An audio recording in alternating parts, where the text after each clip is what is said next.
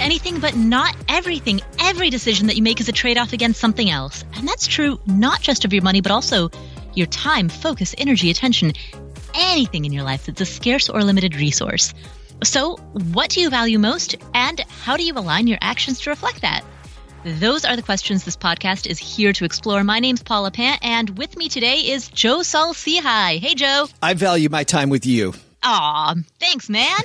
and you know why I value my time with you? Well, I, I, because we disagree. it's because when you and I get together, we answer questions that come from the audience. And, and sometimes so we fun. disagree, but uh, it always makes for lively discussion. It is so, so fun. I look forward to it. So let's start with uh, our first listener submitted question, and it comes from Rachel. Hi, Paula. My name is Rachel. I recently came across your website, Googling at 3 o'clock in the morning alternatives to a 9 to 5, and I love everything that I read. Um, I just have two questions for you. My first question is How much money do you recommend having in the bank for purchasing your first rental property for a down payment and for repairs? And my second question is How do you feel about uh, saving leftover income after expenses, including student loan payments, saving that income for an investment purchase versus putting that money back into student loan debt? I guess I feel like I should grow my income versus trying to pay off my student loans with my current salary. Uh, just to give you some background information, I'm 27 years old. My salary is 65,000. Uh, I have a retirement plan that I contribute 20% and my employer matches, currently at 27,000. And I have $5,000 in my savings. I have two main debts. I live rent free right now with my parents. So my only two debts pretty much are my car loan at 19,000 with a 4% interest rate and my school loans 170,000 all with different interest rates, the highest at 7.9. I am on a government plan where I can pay zero for a year. I don't do that. I always try to make a payment every year, even though I don't feel like I'm making much of a dent because my interest alone is $1,000. Um, so I'm focused more than anything on paying my uh, car as fast as possible. Because I do feel a little bit better about myself when I see that balance going down. I am a little hesitant about consolidating my school loans because I'll lose you know, the comfort that I have right now with the government plan where I can choose to not pay anything for a particular month and decide to double up on my car payment. And I feel like if I consolidate, you know, that's not going to fly. I'm going to be expected to make a set payment every month. And I feel like that might be difficult for me to do. Or I feel like instead of doing that, I can save the money again for an investment purchase. So, any insights you have, I really appreciate it. Thank you so much, Paula. Bye. Rachel, thank you for calling in. And uh, first of all, congratulations on saving 20% of your income in a retirement fund. Isn't that, that fantastic? Awesome. That's so great. Yeah, you're doing really, really well there. The f- number one thing that stood out to me from listening to your question and listening to your current situation is that I would get rid of that car payment as soon as possible. And that's for two reasons. Number one, it sounds like the car payment is holding you back from consolidating your student loans. And given the fact that your highest student loan interest rate is 7.9%, the sooner you can get rid of that car payment, the sooner you can consolidate the loans. And then the sooner you do that, the sooner you can lower the interest rate on your student loans. So paying off the car loan will not only help you save money in terms of the interest that you're paying on your car, but it will also have that trickle down effect of lowering the interest rate on your student loans as well. Yeah, it buys her, um, which, it, it buys her flexibility. Exactly, exactly. And I do have to say, you said you have $19,000 that you owe on a car consider I, I, don't want to tell you what to do but strongly consider selling it and getting a less expensive car. Because 19000 is a is a very expensive car. That's a more expensive car than anything that i have ever owned or driven myself. I think that you could be perfectly happy in a car that costs six thousand or seven thousand dollars, and they're certainly very safe, reliable cars at that price point. So if I were you, I would sell your car, get a cheaper one, and ideally you could either buy that cheaper one in cash, or even if you did have to finance it, again, if the total price of that car is only six thousand dollars, you'd be able to pay that off much faster. I totally agree, Paula. And you know what's funny? We just had Clark Howard, your friend and my friend Clark Howard, back on. He's been on your show, been on ours before. Oh, nice. And he said something. We were talking about like the auto show circuit that's going on right now and how to make your best deal on a car. Listen to this. He said people who keep their cars 10 years or longer are able to retire five years early. So you, cu- you couple what you're saying, which mm-hmm. is buy a less expensive car and then put money into it to keep it moving instead of, you know, p- people say their, their car's nickel and diming them. I'd rather be nickel and dime versus having a car payment any day. So mm-hmm. keep your car longer, buy a less expensive car, retire early. It all seems to go together. Yeah, absolutely. The money that you would spend on maintaining an, uh, a vehicle with 100,000 miles on it pales in comparison to the invisible cost of depreciation that you pay without quote unquote feeling it when you have a new car or a newer car. Yeah, I'd love to peel off the second half of this question, which is invest versus pay down or student loans clearly mm-hmm. with the interest rate where it is now, you know, it, it, investing is about two things. Actually, life is about two things. I think. I, I think it's about confidence and math, right? I but, thought you were going to say interest rate and cash flow, but all right. it's about pizza and beer. All right. Go on. Confidence and math. Yeah. So, so doing what you said around the car is going to give her much more confidence, right? And so I think that you have to do what makes you more confident. But the thing that, that I can't get around is the math of 7.9% versus investing. She feels like mm-hmm. she's getting behind by not investing. But consider this 7.9%. If she doesn't consolidate those loans, she's getting 7.9% on her money. So it is an investment earning 7.9%. She would have to beat that by a bunch to make the volatility involved in investing actually make sense. So uh, yeah. if she doesn't consolidate her loans, she's going to have to pay those down first versus start her investments. Yeah, I absolutely agree. So historically, the long-term aggregate average of the US stock market, if you look at the total stock market index, depending on what years you look at, historically, the US market has returned around 8 to 9% ish, just depending on what years you look at. Warren Buffett has predicted that in the 21st century moving forward, he believes that the US stock market will, over a long term aggregate average, return around 7%. So we'll just use that. You, you can use either 7 or 8%. It doesn't really matter. Use, pick whichever number you like better and use that as your benchmark.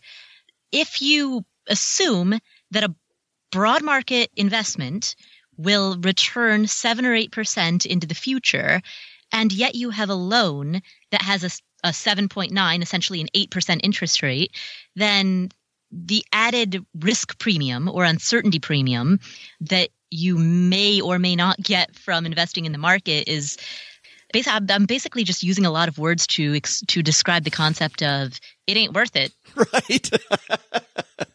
Ta-da and that is true, by the way, not just of investing in index funds, but also rental properties as well. So, sure. again, if you assume that a rental property appreciates at the rate of inflation, but no more, which is historically around 3% per year, and that property has, let's say, a 6% cap rate, then the total return on that property is 9%.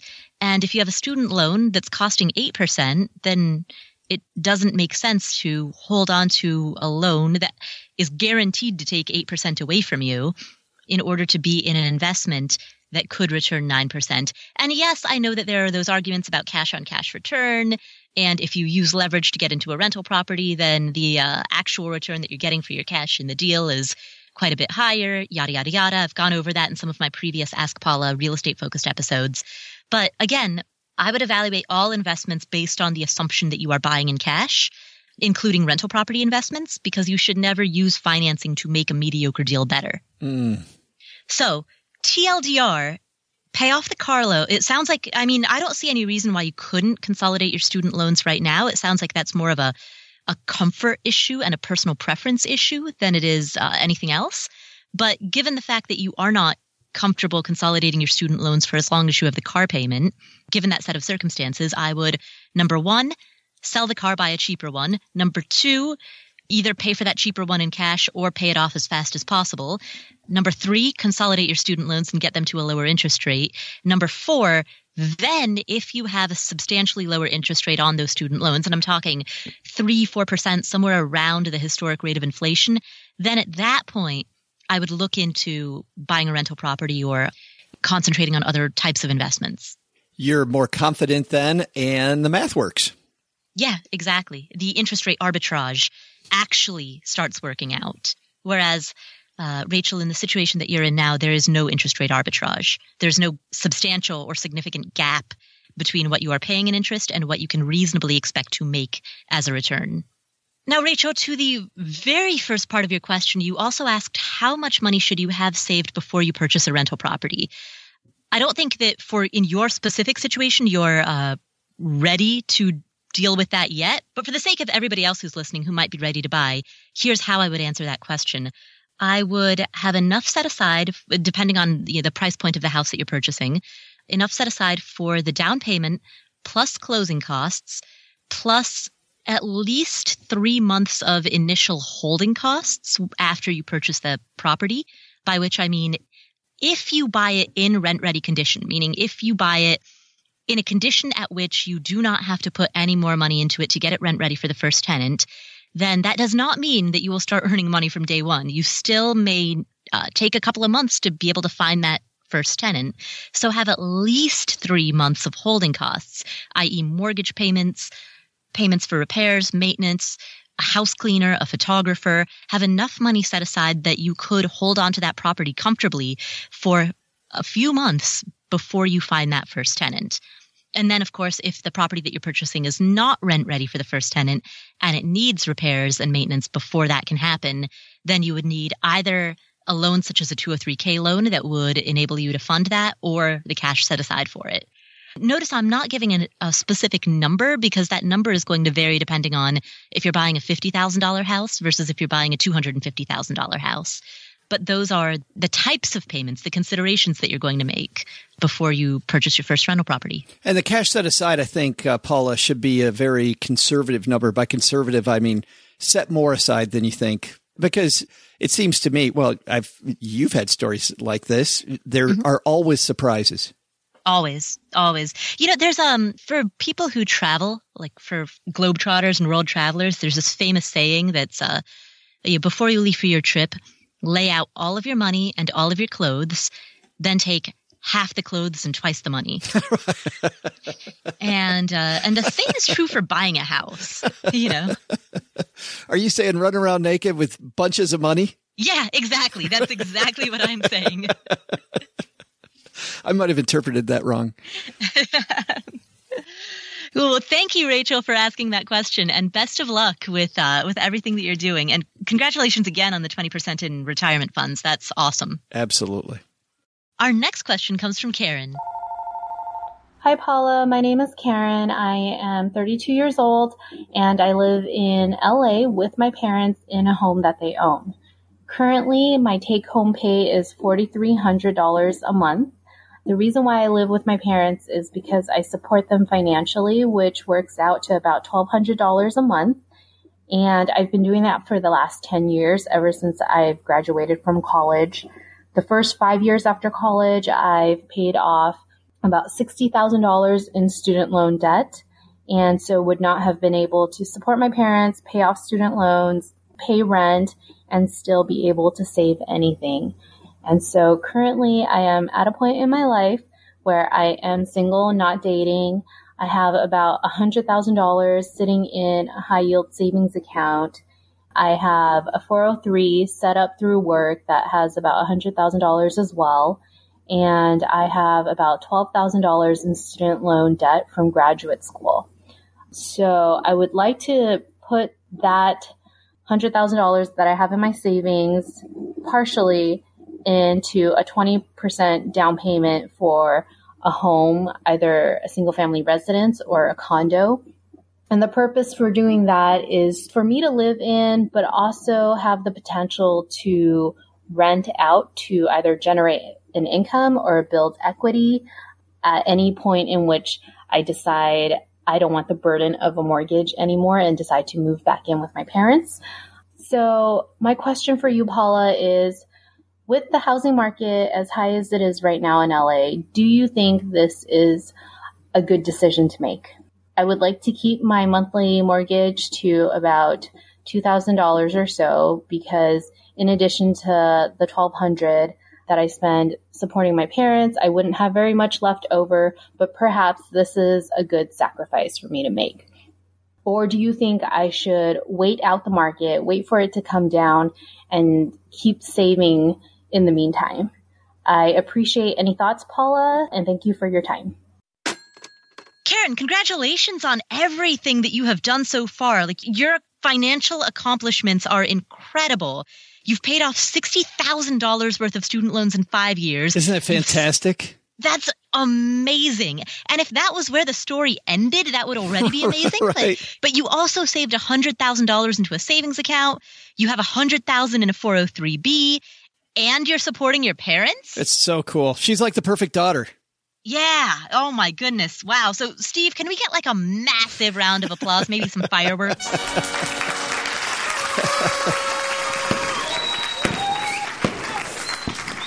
All right, so on to your so congratulations and on to your question.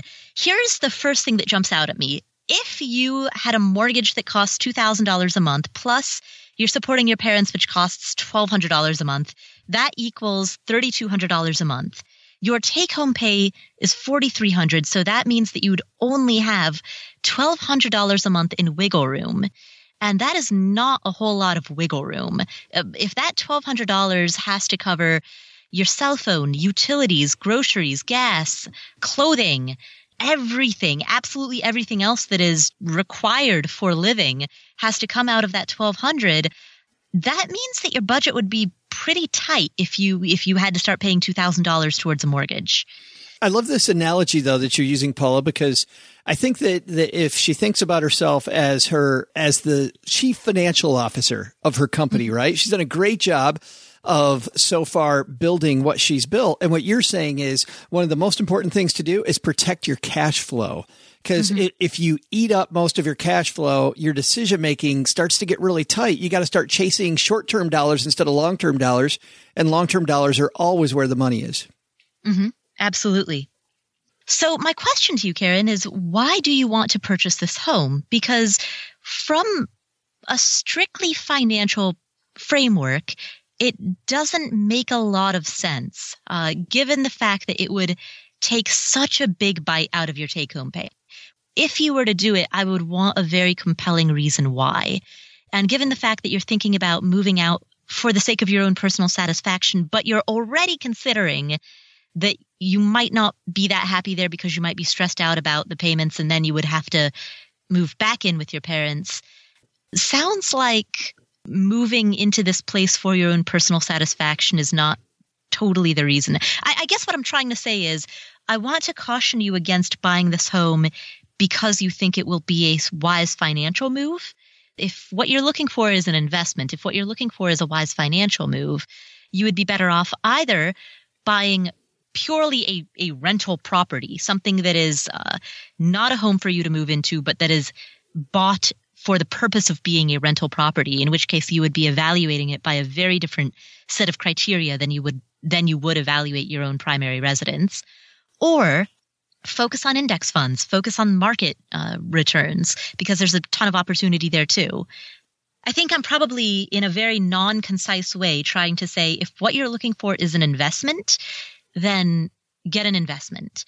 And if what you're looking for is a personal residence that you would enjoy, then that would be the only reason to justify purchasing this home. But from the way that I hear you asking that question, it doesn't quite sound like that's what would shake out. Well, so then maybe, maybe if it is just for her personal residence, you know, the answer is to put down a bigger down payment so that she protects her cash flow more. Yeah, exactly. Put down a bigger down payment or get roommates or buy something cheaper. I mean, buy the smallest little shoebox hovel that you can in a bad part of town and fill it with roommates. I mean, if if that's what you want, I would I would not be You make it sound so appealing. Get, I mean, get, at, a, at a certain point, getting a tiny little shoebox hovel in a bad part of town that's yeah. also filled with roommates can be more appealing than living with your parents. Just um, it depends on your parents, but yeah, it depends on your parents. It depends on your family situation, but certainly for many people, one or the other is the more appealing option. You might as well so, be you might as well be telling her to buy a van down by the river. Oh, yeah, that's actually a really good idea. no, I'm serious. Like there are Dodge Sprinter vans that you could buy and live in that are there it is. pretty nice. And, and Or- you can finance them over five years. You're good. Or you could even buy it in cash. I mean, you can buy one in cash for about what twenty five thousand or so. You can save that up. She's got hundred thousand dollars in cash in a savings account. Yeah, I mean, if you want your own place, you you could actually buy a camper or buy a van. Oh boy. No, I'm t- I'm completely serious. I I know you are, but I'm just not. I'm just not there. When, when so so again, I guess it de- I guess it depends on what are you looking for. Are you looking Yes. for a place of your own where you have some privacy? yes, Uh, because if that's the case, then depending on the standard of living that you want, a van or a camper or uh, something that is a lot cheaper would be your your best bets. Um, This idea- if what you're looking for is an investment, then don't get an investment that's going to take such a big chunk out of your cash flow. yeah. And this this idea of waiting, I, I don't like waiting till the market cools down because we don't know when the market's going to cool down. Whenever we start playing that game, we lose. And Yeah. the market, whether it's real estate or stocks, the market goes up the majority of the time. And if you're betting on this this thing that may or may not happen soon, the housing market in LA could keep going north for a long enough period of time that when it finally does come down, it doesn't come down to the place it is now. So mm-hmm. that so I I never like that idea. Yeah, I completely agree. The thing about market timing is that you have to be right twice. You have to be right when you buy and you have to be right when you sell. The probability of that happening is slim. So buy a house when it makes sense within your own personal budget and don't worry about what's happening in the broader market. Or just buy a van down by the river. Oh, uh, final thing that I want to say is you've got $12,000 in student loan debt. I don't know what the interest rate on that is. If the interest rate is higher than about 5 or 6%, I would probably pay that off uh, right away, particularly given that you have $100,000 in a savings account right now. 12,000 is 12% of the money that you've got sitting in a savings account. So I don't see any compelling reason not to pay off that student loan debt uh, right away. And I, I know that the hundred thousand that you've got saved is money that you want to put towards a down payment on a property. But again, just to reiterate, if you do buy a property, either buy a personal residence or buy an investment, but don't conflate the two because what you would buy for the sake of your own personal enjoyment is very, very different than what you would buy for the sake of it being an investment. And so even though those two might on the surface look like appear to be the same because they are both houses, they are actually incredibly different animals. A Chihuahua and a Great Dane are both dogs, but they are very different. Don't know if that was the right analogy, but I'll throw that one out there and see if it works. Best analogy ever. Shout out to all the entrepreneurs and small business owners out there. Are you hiring? Are you posting your position to job sites and then waiting and waiting for the right people to see it? If so, check out ZipRecruiter. ZipRecruiter learns what you're looking for, identifies people with the right experience, and invites them to apply to your job. In fact, 80% of employers who post a job on ZipRecruiter get a quality candidate through the site in just one day. The right candidates are out there. ZipRecruiter is how you find them, and businesses of all sizes trust ZipRecruiter for their hiring needs. So right now, if you want to give them a try, my listeners can try ZipRecruiter for free. That's free. Just go to ziprecruiter.com slash afford. That's zip, Z-I-P, recruiter.com slash afford, A-F-F-O-R-D. One more time, try them for free at ziprecruiter.com slash afford. ZipRecruiter, the smartest way to hire. Freelancers and small business owners, I feel for you. Tax season is here, and there's a good chance that many of you are trying to dig your way out from underneath a pile of receipts and spreadsheets. Do yourself a huge favor and stop digging. Before you completely disappear under that abyss of paperwork, go and check out FreshBooks cloud accounting software. Not only is it going to save you a ton of time and stress, it might actually change the way you feel about dealing with your taxes. Need to send your accountant a quick summary of the amount of tax you've collected last year? How about pulling together a profit and loss summary? FreshBooks can generate these reports in seconds instead of the hours it would take you to do them manually. And FreshBooks is ridiculously easy to use. It's made especially for people who don't like dealing with numbers and dealing with their taxes. Right now, FreshBooks is offering a 30-day unrestricted free trial to my listeners. To claim it, just go to freshbooks.com slash Paula. That's freshbooks.com slash P-A-U-L-A. And when they ask, how did you hear about us? Put in afford anything. Again, that's freshbooks.com slash Paula. And when they ask how you heard about them, mention afford anything.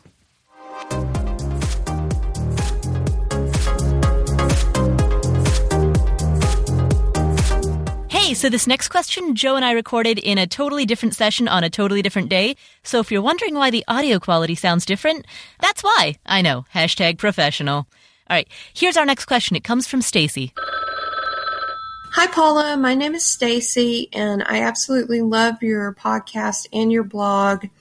I feel so fortunate that I found you. I've been a financial disaster my entire life. I'm really trying to turn it around and adopt your afford anything lifestyle. With that in mind, I have a situation that I really need your advice on. Currently, I live with my boyfriend. We're renting a house. We have two cars, two car payments, two car insurance payments.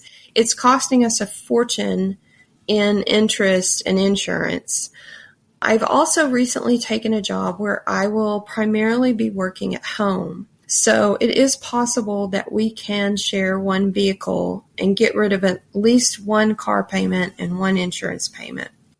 However, we are both underwater on our vehicles. Um, my situation is I owe about $11,000 on the payoff at a 12.74% interest rate. It won't be paid off until 2021, and my trade in value is only about $7,200. He's actually in a worse situation. So his payoff is 18,500 at a 21.5% interest rate. He won't have his vehicle paid off until 2022. His trade-in value is about $7,800. So with those figures in mind, I calculated that we owe about $14,500 above and beyond what both of our vehicles are worth together. Now, we could sell my car to a private party and perhaps make a little bit more money, and then I could pay off the remainder of my loan. However, his car is not in great shape, and we're worried about it running for the next couple of years. I seriously doubt it's going to make it until 2022 when it will be paid off. So I really need your help. I'm in a complete quandary about what to do or if we should do anything. I've read that if you are underwater on your car loans, that it's usually best just to keep making payments until it's paid off, possibly refinancing. Um, however, I'm not finding great deals on refinancing right now either. So I don't know what to do. I need your help. Please, please, please. Thank you so much. I love what you do. I think you're amazing and you're helping a lot of people out there. Keep doing it. Thanks. Bye. Stacy, that is a tough situation. First of all, I'm sorry to hear that you are having to deal with that, but I'm glad that you are facing it head on and that you are dealing with that. Here are a couple of thoughts. Number one, I think that the, the initial gut response that you had, which is sell your car to a private party, not trade in, but private party, and then pay off the rest of your loan. I think that is your best bet. So your car, you said trade in value is $7,200. If you sold it private party, you could probably get, I'm guessing maybe around 9,000 for it. You owe $11,000. So that means that you'll just need to come up with the additional 2,000. So that will get you out of your car loan and also free up some additional cash. Because what it sounds like to me, first and foremost, yes, you have a, a, a being underwater problem, but it sounds like you also have a cash flow problem. Right. And so, in addition to wanting to get you out of the, both of those very high interest rates, I think that what you need right now is that additional cash flow. And so, getting rid of your car will go a long way towards freeing that up. Now, you mentioned that your hesitation about doing so is that his car is not in great shape, and you said probably not going to survive for the next couple of years. A car will always survive. The question is simply, how much money are you willing to put into a car in order to get it to survive? So, in other words, at what point does the cost of repairing a car exceed what is reasonable for a car of that value? Because cars will always survive. You can always put a new engine in a car. You can always, I, I, have put a new engine in a car before. You're strong. Well, it wasn't me personally. Oh, okay. but the, the car was, at the time, it was worth $4,000 and it needed a new engine and replacing the engine would have been $2,200. And I really deliberated that for a while because on one hand, it didn't seem worth putting in a $2,200 engine into a car that was only worth four grand. But ultimately, the reason that I decided to do it was because I didn't have four grand to go out and buy a new car. You know, it was easier for me to come up with the 2200 to put an engine into that car than it was to come up with 4000 to buy a completely different car. The point that I'm making, the reason I'm telling that story is because the amount of money that you will put into getting his car to survive is, I think when you do the math, more of a worthwhile expenditure than paying two car payments, particularly at those high interest rates, and to insurances and to depreciations and all of the maintenance costs that come with having two vehicles. And so I absolutely support getting rid of one of the two cars. Your car is the easiest one to get rid of based on the, the smaller gap between the payoff and the current value. So let's get rid of your car and then focus on paying off his as quickly as possible, as well as looking more into some refinancing. Because I would hope, I, know you said you couldn't find good refinancing deals, but I would hope that there's something better than 21.5% interest rate that you could get into. Joe, so tell me some of your thoughts, because I, I, kind of monologued for a while. Uh, what what do you think that Stacey should do? And more broadly, if you're underwater on a car loan, should you keep paying it off? Yeah, you changed my mind. Really?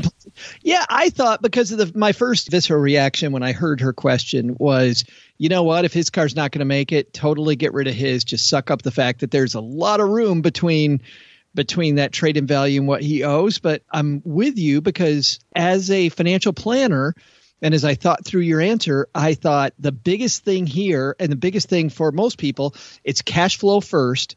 And once we have good cash flow, then we start looking at interest rates, right? Right. So cash flow first, interest rate second. And this totally meets that. And at some point, you know, the two most expensive things you're going to have in your life are a house and a car. This is the second most expensive one for Stacy, so it's it's it's going to be really difficult. It's going to hurt for a while which also means that she's going to have to cross her fingers here, she and her boyfriend, and say, There's no place like a car that keeps going. There's no place like a car that keeps going. And keeps thinking that. And hopefully, hopefully, she doesn't have to put much work into the car until she gets around the bend and uh, can get onto the next vehicle. Yeah, exactly. And you know, the one thing is, Stacy, by selling your car, I'm assuming that you can sell your car for about nine thousand. You owe eleven thousand on it. So, you know, step one is saving up the two thousand dollars ish to pay that difference. After that, by selling off your car, because you have free cash flow, you can start putting that cash flow into an emergency fund. And in fact, what I would do is go one step further. You can have a general emergency fund that's for anything in life, and you could even set aside a specific emergency fund that is purely for repairing and maintaining the one vehicle that the two of you will be sharing because you know that there will be repairs that you're going to need to make, perhaps some pretty substantial ones. Make that with the the newfound cash flow that you have, um, make that your primary focus.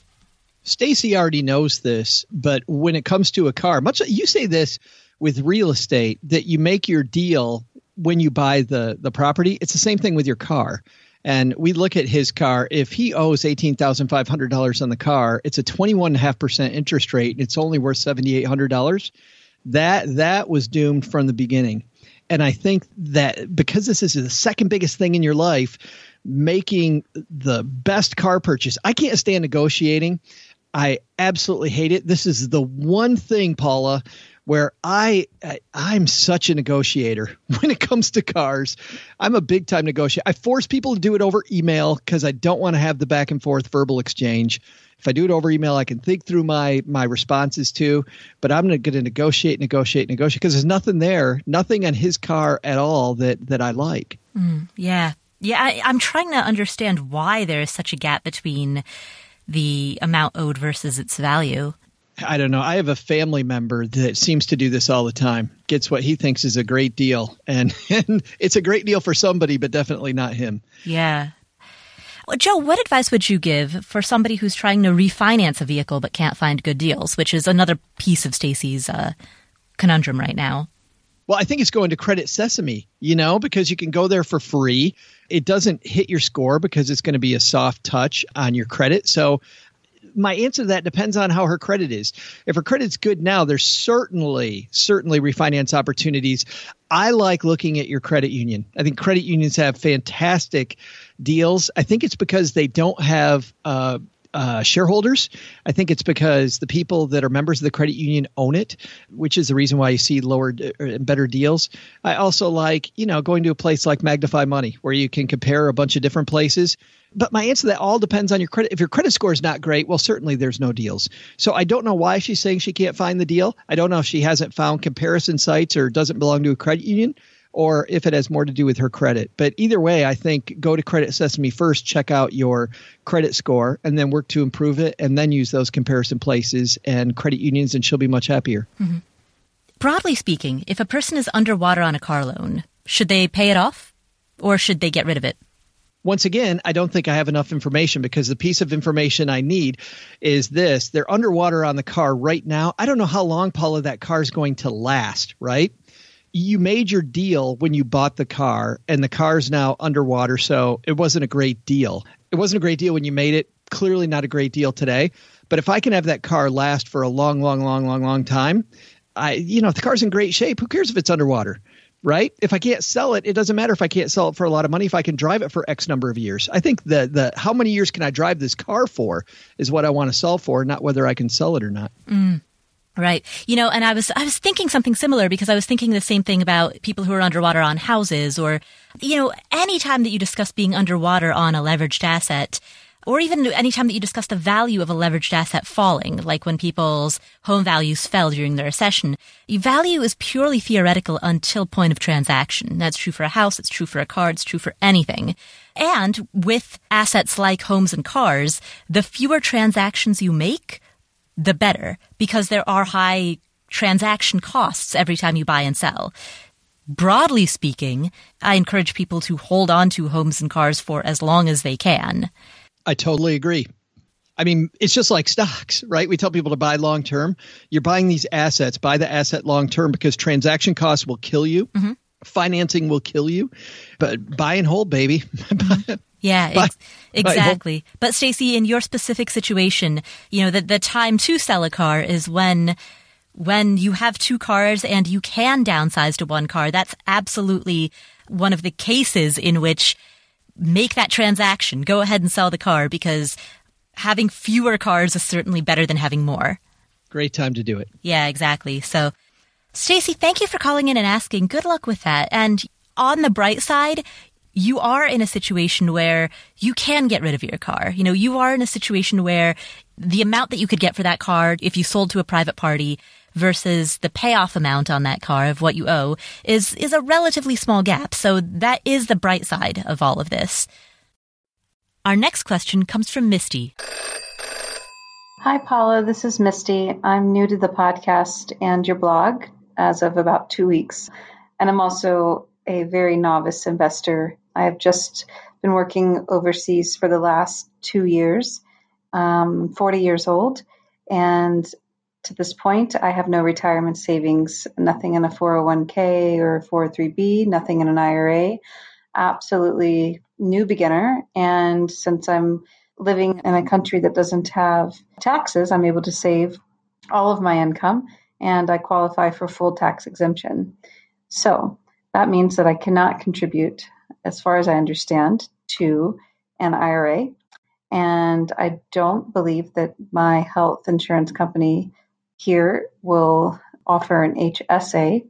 I still need to look to see if I'm able to purchase that on my own. I'm not sure. So the third step, I believe, and I've been reading what you you say for beginners, the third way to start investing would be in index funds. So I will be doing that.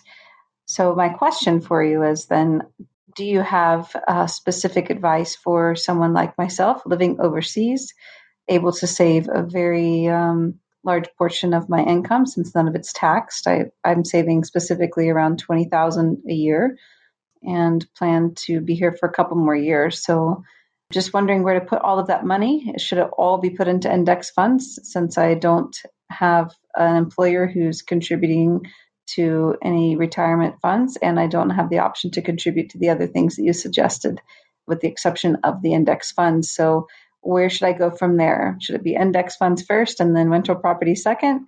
Um, would love to hear your thoughts on how to invest if you're living and working overseas and saving a lot of your cash because you are not getting taxed. Thanks so much. Look forward to hearing your next podcast. Misty, welcome. Welcome to the blog and the podcast. Thank you so much for joining this community. It's fantastic that you are getting into the world of personal finance. Five years from now, you will look back on what you are doing today and be very, very glad that you did it. So good for you for getting started on this journey. Now, as to your question, first of all, whether or not you can contribute to an IRA depends on how your income is reported on your tax forms. So if you show that you have earned income, but that earned income is tax exempt, such as it's offset by some sort of a credit, then you can still contribute to an IRA. In that case, you would contribute to, for example, something like a non deductible traditional IRA, which means that you wouldn't get a tax deduction when that money goes into the traditional IRA. But once inside, the money in that IRA would grow tax deferred. So there would still be an advantage to contributing money to something like a non deductible traditional IRA if you are eligible to do so. Now, without looking at your tax forms, I don't exactly know how your income is reported. So I don't know whether or not you show if you have earned income or not, but an accountant would certainly be able to tell you that. So I would recommend going to an accountant, one who is familiar with US tax law as it applies to people who are living and working overseas, and ask him or her whether or not you are eligible to contribute to a non deductible traditional IRA. You know, what's funny about that, though, is in the big scheme of things, from Misty's point of view, as a brand new investor, a lot of people hear tax break, tax break, tax shelter. And I love that. I think a lot of people don't spend enough time on that, but we always want to remember not to let the tail wag the dog, right? Uh, mm-hmm. My my personal goal is to have Mark Zuckerberg's tax issues. If I if I can have lots right. and lots and lots of money and really have bad tax issues, that's great. I do see some some investors that are overly concerned with that. So if it turns out, Misty, that you can't contribute to an IRA and you can't get into HSA, not a huge deal. You look for investments that are tax advantaged. And I'm sure we can talk a little bit about that because the good news is exchange traded funds, for the most part, really, even outside of an IRA, you're going to have a low tax bill using those investments. And also with exchange traded funds or index funds, uh, you have low expenses. Uh, and that's the other big killer of wealth is the expenses on a particular fund. So just by virtue of, at the simplest possible level, going to something like a place like Vanguard and getting into a low fee fund, whether that's an ETF or an index fund, you are paying some of the lowest fees on the market. And again, Joe, I totally agree with you. Don't let the tail wag the dog. If possible, tax optimize by going into something like a, a non deductible TRAD IRA if you qualify for it.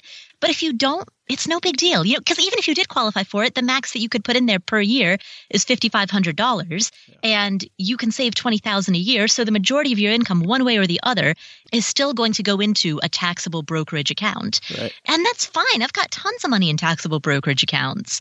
I've got friends that are taxable. Bro- no, I'm kidding.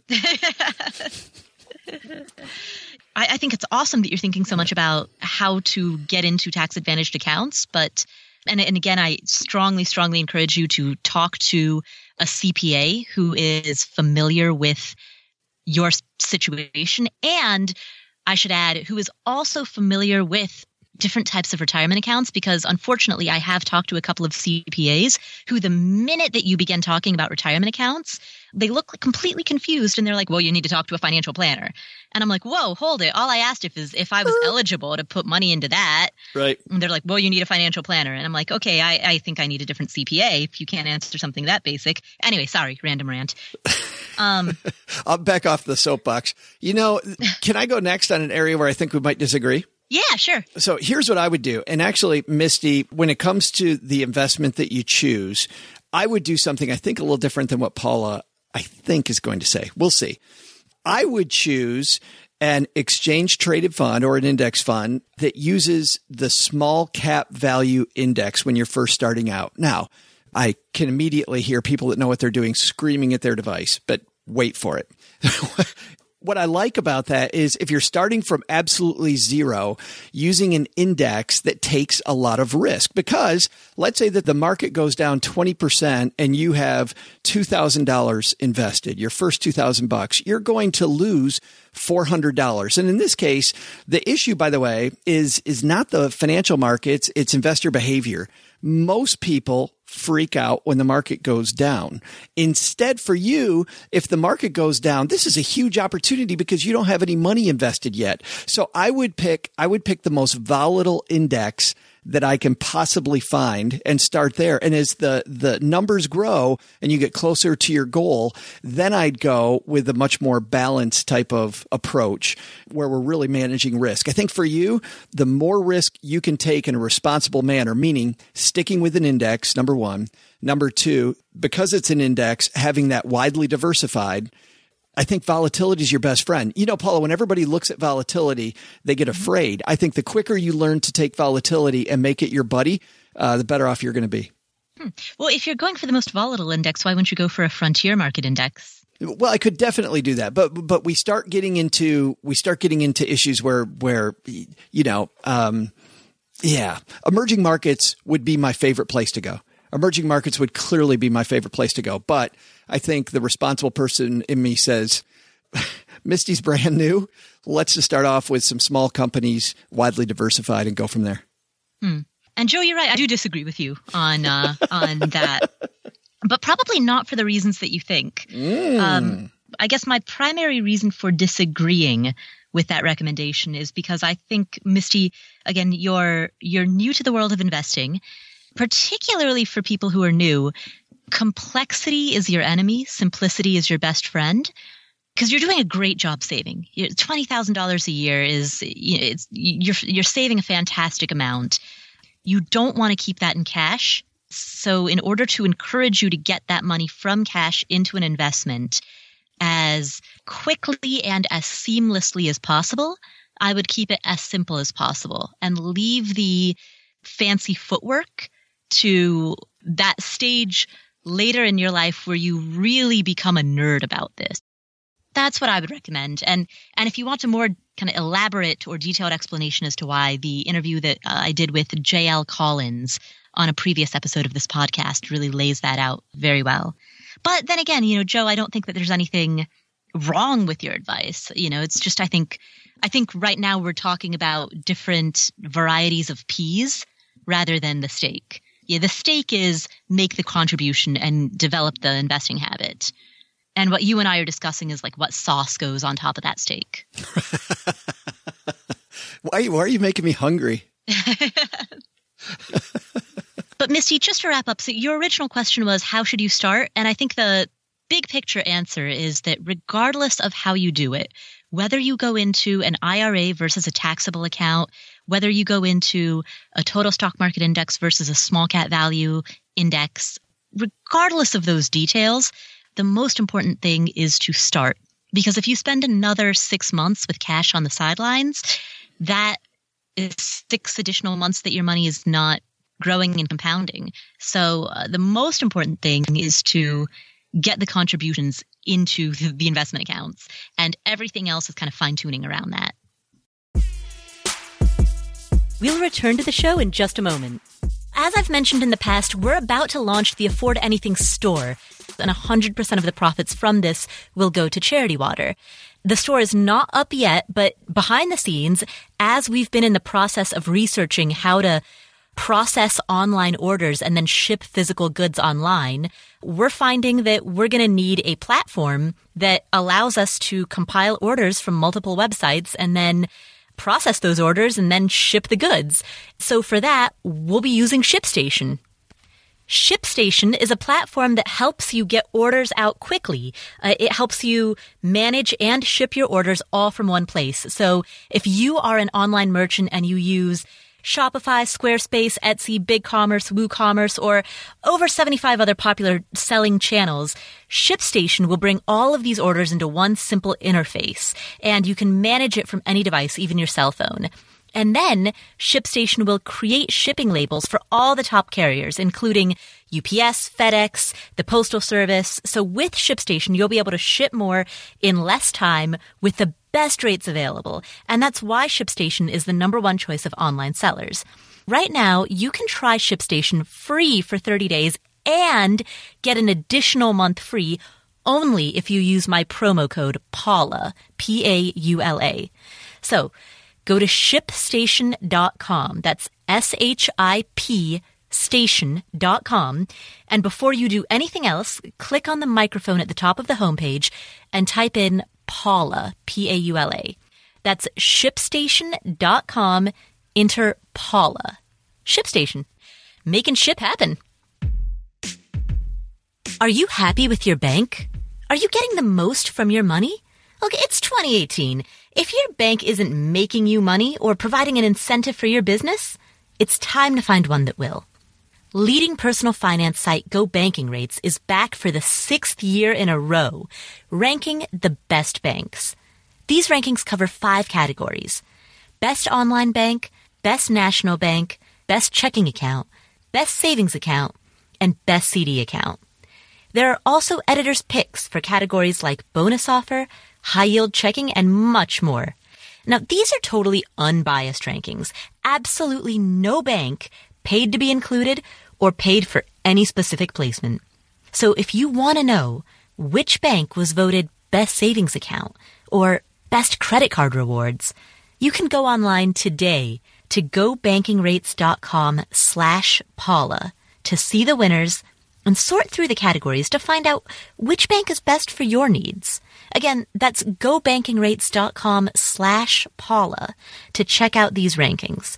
Go Banking Rates has created these categories around high value banking features and products in order to help you make the best decisions. Go Banking Rates wants to help you choose a bank that can do the most for your money on your terms. So bank smarter in 2018. Find the full rankings at gobankingrates.com slash Paula, P-A-U-L-A.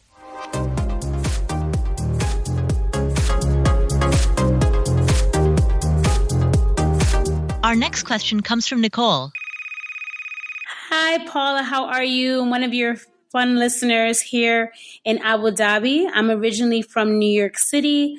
I'm an educator. I've been in Abu Dhabi now for three and a half years, actually considering a fifth year. Um, took advantage of income out here, was able to pay off all my school loans, um, have a good amount of liquid saved. And now I'm looking to really speed up my investing. Um, I've listened to you talk about real estate. I've listened to you talk about index funds.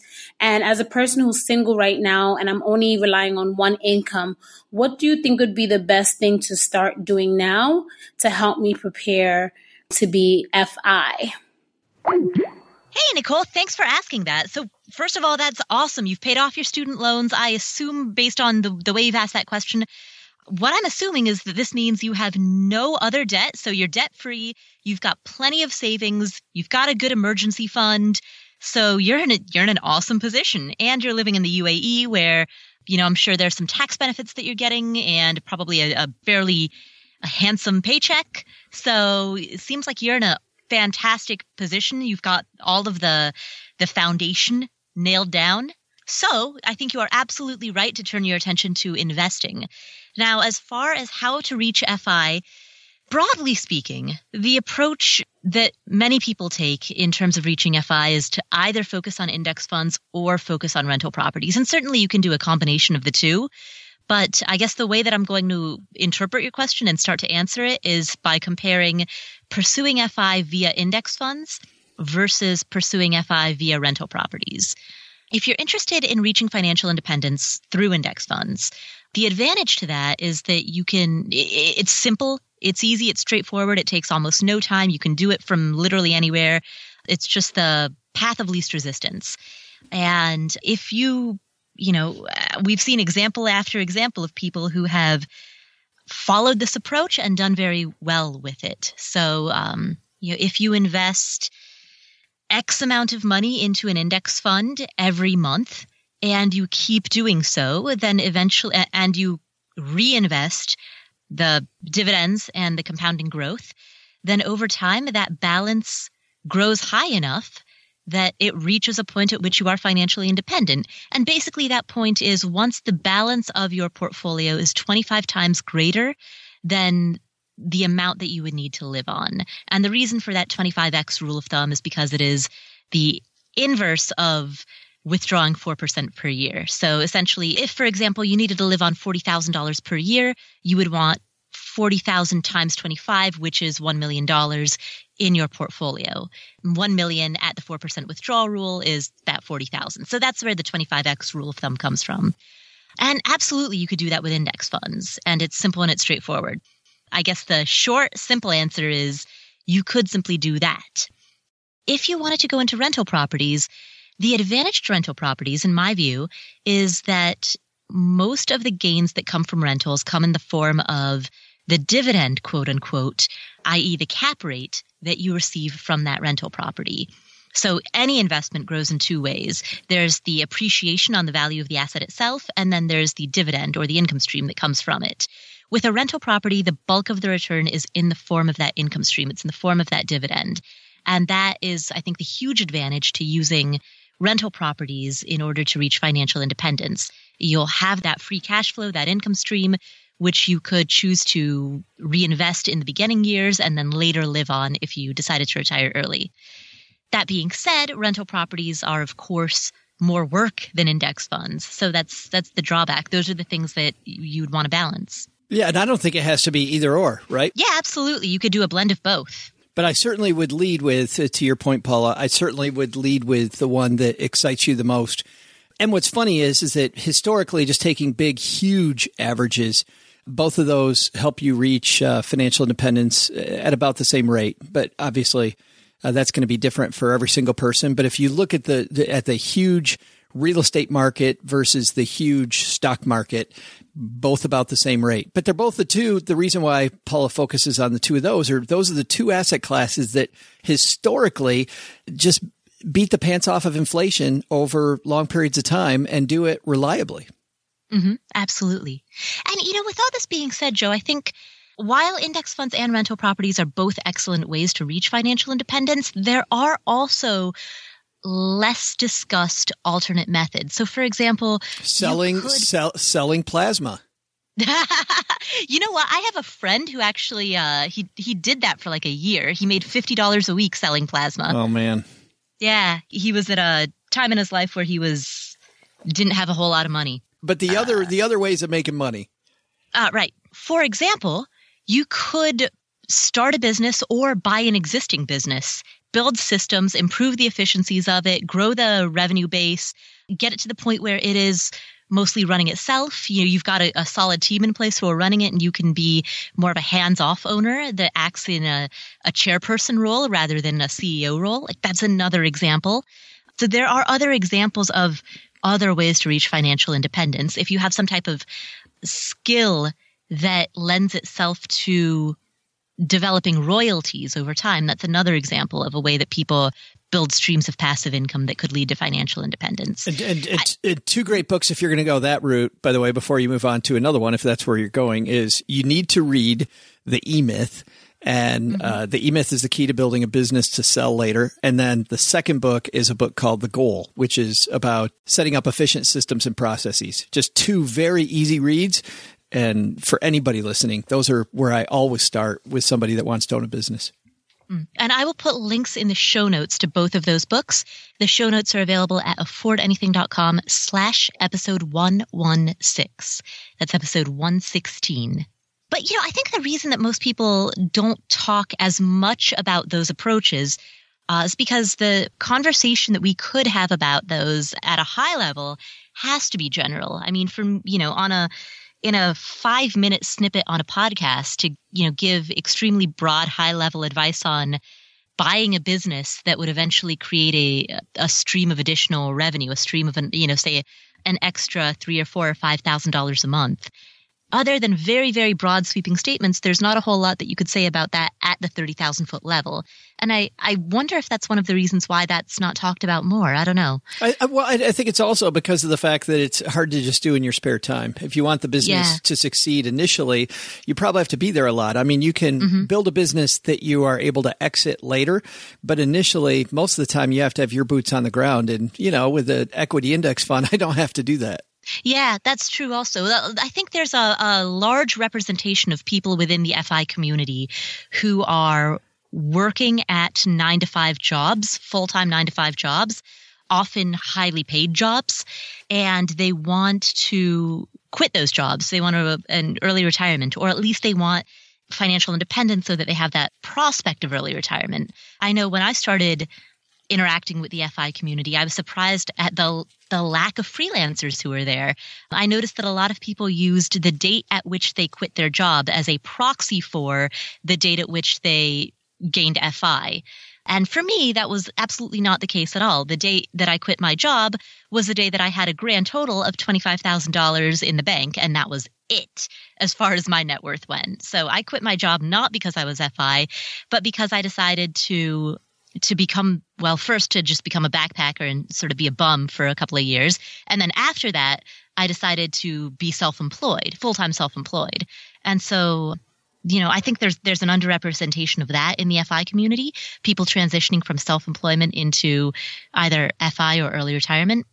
And then to your point joe yes i think also probably hand in hand with that there is a bit of an underrepresentation of people who are full time entrepreneurs and who reached FI by virtue of growing a business and then exiting themselves from the business while retaining ownership. You know, and I think that's not just with the FI community. I think it's also uh, represented just in the society in general much more often. People delay the fun stuff that they could do. They delay travel. Like when I was a financial planner, people would always want to talk to me about travel, but not now, Paula. They're going to do it after age 60, right?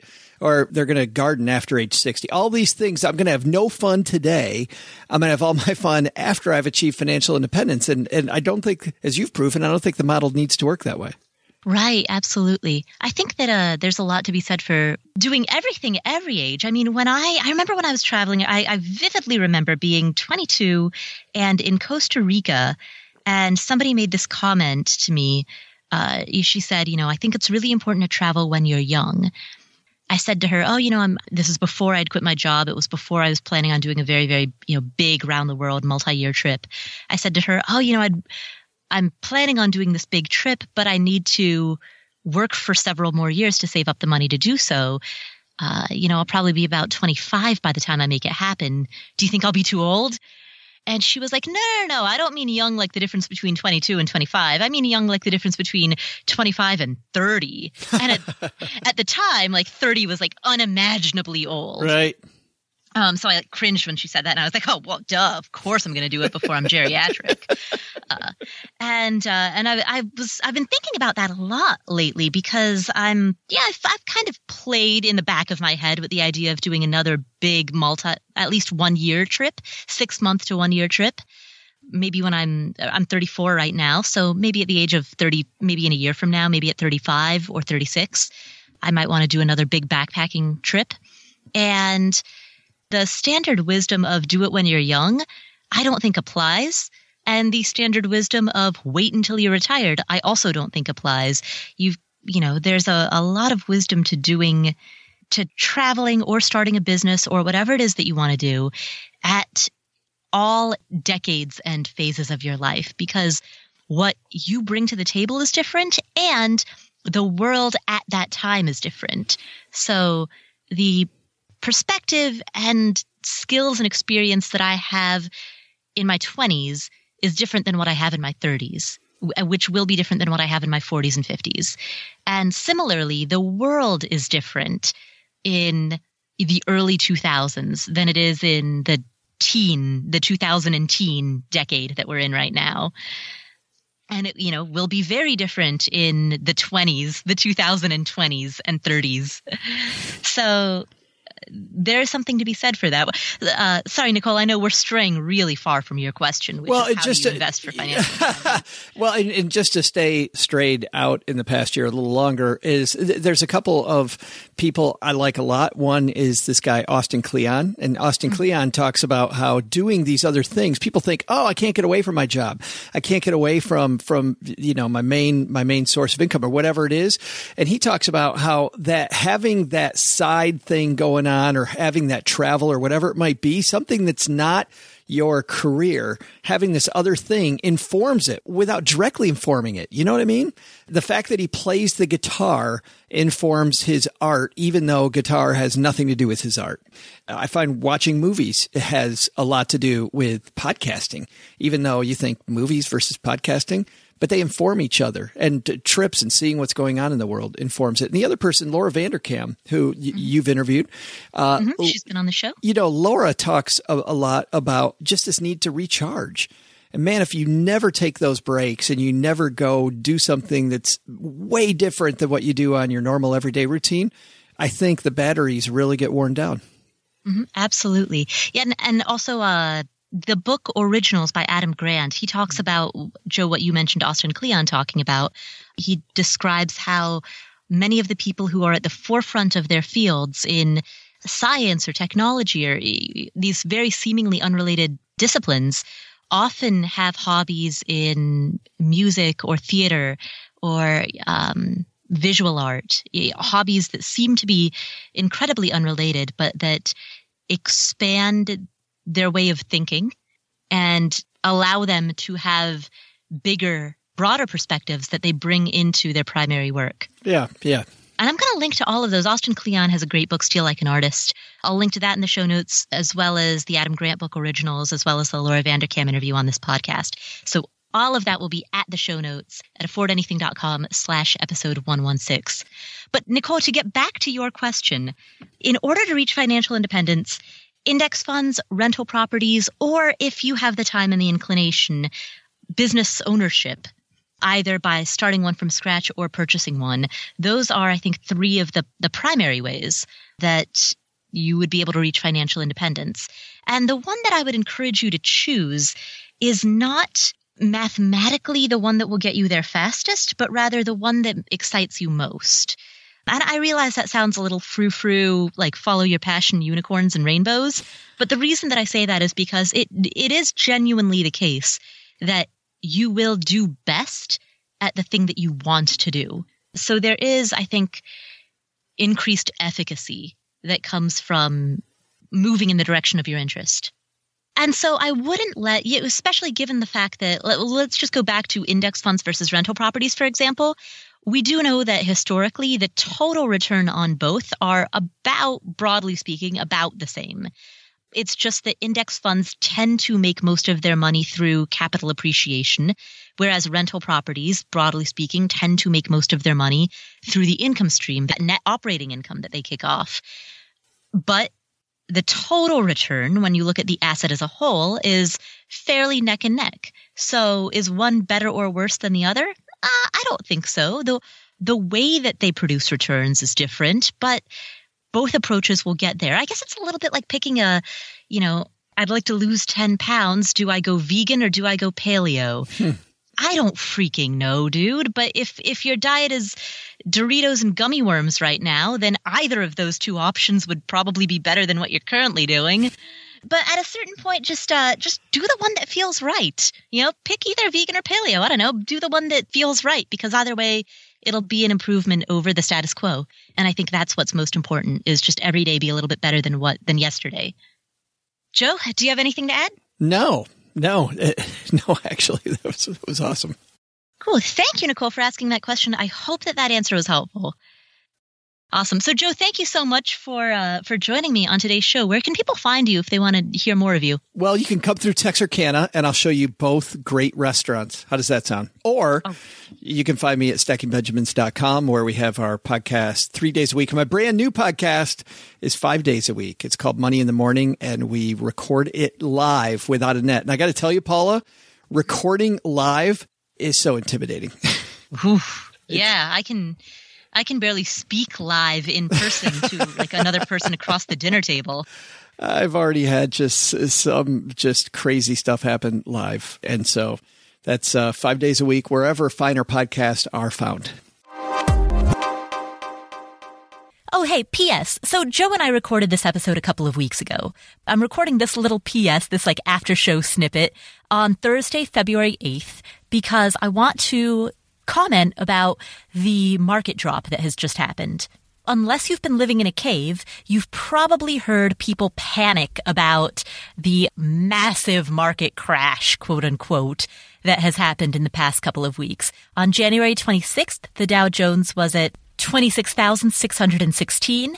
Today, which is February 8th, the Dow Jones is at 24,124. So what that means is that the Dow has dropped about two and a half thousand points which is roughly 10% of its value in the last approximately two weeks. For many people who were worried about a pullback, worried about impending losses, this is it, or this might be the start of it, this might be the end of it, this might be the middle of it, we don't know, but we do know that the Dow has lost 10% of its value in the last two weeks. To put that in perspective, what that means is that right now on February 8th, 2018, the Dow is at the same place that it was at two months ago. We are at the same place that we were at on December 6th, 2017. And that underscores why you should not try to market time. It underscores why you should not stay out of the market in anticipation of a coming recession. Because the only thing that has happened is that at the moment, we are in the same place that we were in at the beginning of December of 2017. So if back in August or September or October, you had decided, oh, you know what? I don't want to put my money in the market because I'm worried about an impending crash. Well, guess what? Then all of the gains that took place between those months through December are gains that you would have missed out on.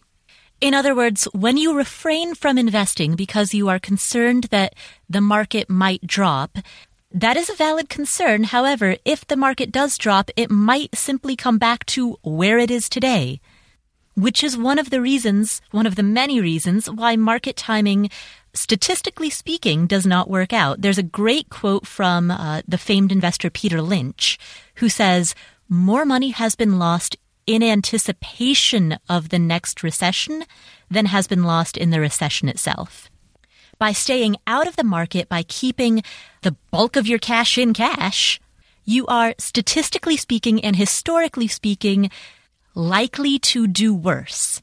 The research has shown time and time again that investing in the market regularly every month, regardless of what the market is doing, which is known as a, a, practice that's known as dollar cost averaging, is historically speaking the approach that is most likely to give you the results that you want, desired results. And that's just another way of saying don't keep your money on the sidelines. We don't have a crystal ball. We don't know what's going to happen in the future. Maybe this is the end of the pullback. Maybe it's the beginning. Maybe it's the middle. Who knows? Nobody knows and nobody can know. So sitting around trying to speculate about what might happen in the future is a waste of time. We cannot control the future. We ca- we particularly cannot control the broader economy all we can control are our own behaviors. So operate within your circle of control with the facts as we have them, not with guesses as to what may or may not happen.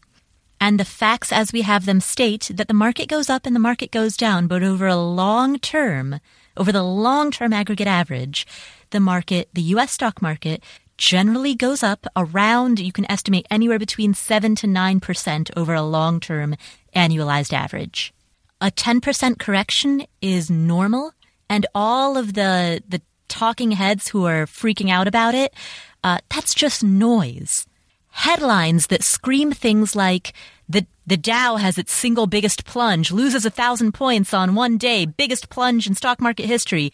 Those headlines are designed for clicks. They're, you know, they're designed to get eyeballs and page views because that's what sells. That's what makes money. A headline that screams, hey, it's cool, just stay the course, is not going to generate the same number of clicks. So, chill out, don't worry about the volatility, it's all good. The Dow right now is exactly where it was at the beginning of December, and, yep, it might drop. Absolutely. But we're not day traders. We're not playing for what's going to happen in the next one or two months. We're playing for the long term. We have a long, decades long horizon in front of us. Even if you're 65 years old right now, you still have a decades long horizon because you don't withdraw all of your money on the day of retirement and put it all in cash. Even if you are 65 years old, you still have 30 more years of your money being in the markets. And if you're 35 years old, you've still got 60 more years ahead of you. And that is the time frame that we've got to think about. The rest is noise. Oh, and very quickly, let's also talk about Bitcoin. So Bitcoin was ab- above, what was it? One Bitcoin was trading for about $20,000 in January, and it is now, as of today, trading for $8,397 as of the time of this recording. So it's lost more than half of its value, but I'm using quote unquote value, quote unquote. I'm using that in air quotes because the value of Bitcoin is purely speculative. This is the modern day equivalent of the Dutch tulip craze or anything else that we have wildly speculated on. This is pets.com, the, the dot com bubble of 2000, 2001 all over again. And that is not a commentary about cryptocurrencies in general. That is simply a commentary about the valuation of Bitcoin specifically. When Bitcoin in January hit $20,000, there were a lot of people online who said, Oh man, I really regret not buying it, you know, back in, you know, years ago when it was, back when it was valued at 7,000 or 8,000. And now that it's valued at 7 or 8,000, people are saying, Oh, well, it's crashing. Don't get into it. It's crashing. Those two sentiments, stated just a couple of weeks apart, make absolutely no sense. And I think that goes to highlight the speculative nature of the way that many people are participating in Bitcoin.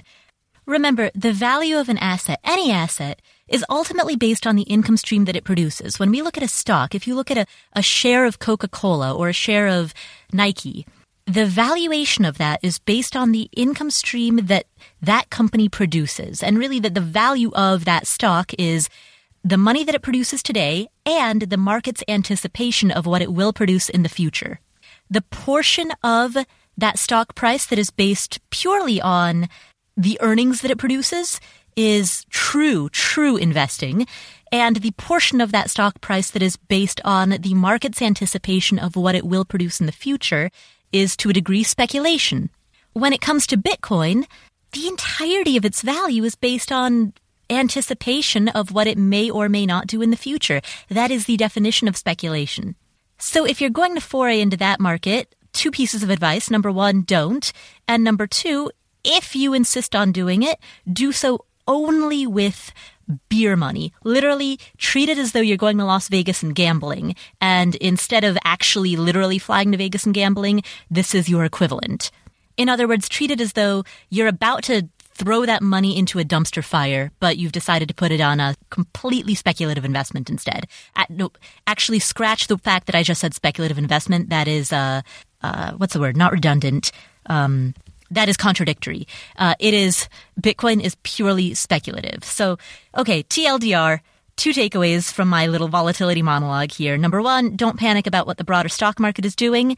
And number two, don't get caught up in the Dutch tulip craze. Cool. Thanks for letting me monologue at you. And with that being said, that is the end of today's show. So thank you so much for tuning in. You can catch the show notes at affordanything.com slash episode 116. That's episode 116. If you enjoyed today's show, please do me a huge favor. Subscribe to this show in your favorite podcast player, Apple, Overcast, Stitcher, whatever you use hit subscribe and please leave us a review. Those reviews are incredibly helpful. My name is Paula Pant. You can follow me on Instagram at Paula Pant. That's P-A-U-L-A P-A-N-T, where I am posting every day with some sort of thought or observation or snippet on business, money, financial independence, investing, career, life. So again, Instagram at Paula Pant. Coming up on future episodes of this podcast, we have an interview with Liz from Frugalwoods. She and her husband reached financial independence in their early 30s. We're going to talk about how that happened. We also have uh, an episode with Farnoosh Torabi, host of the So Money podcast, where we discuss relationships and money. So both of those are coming up. Thank you for tuning in. My name's Paula Pant. I'll catch you next week.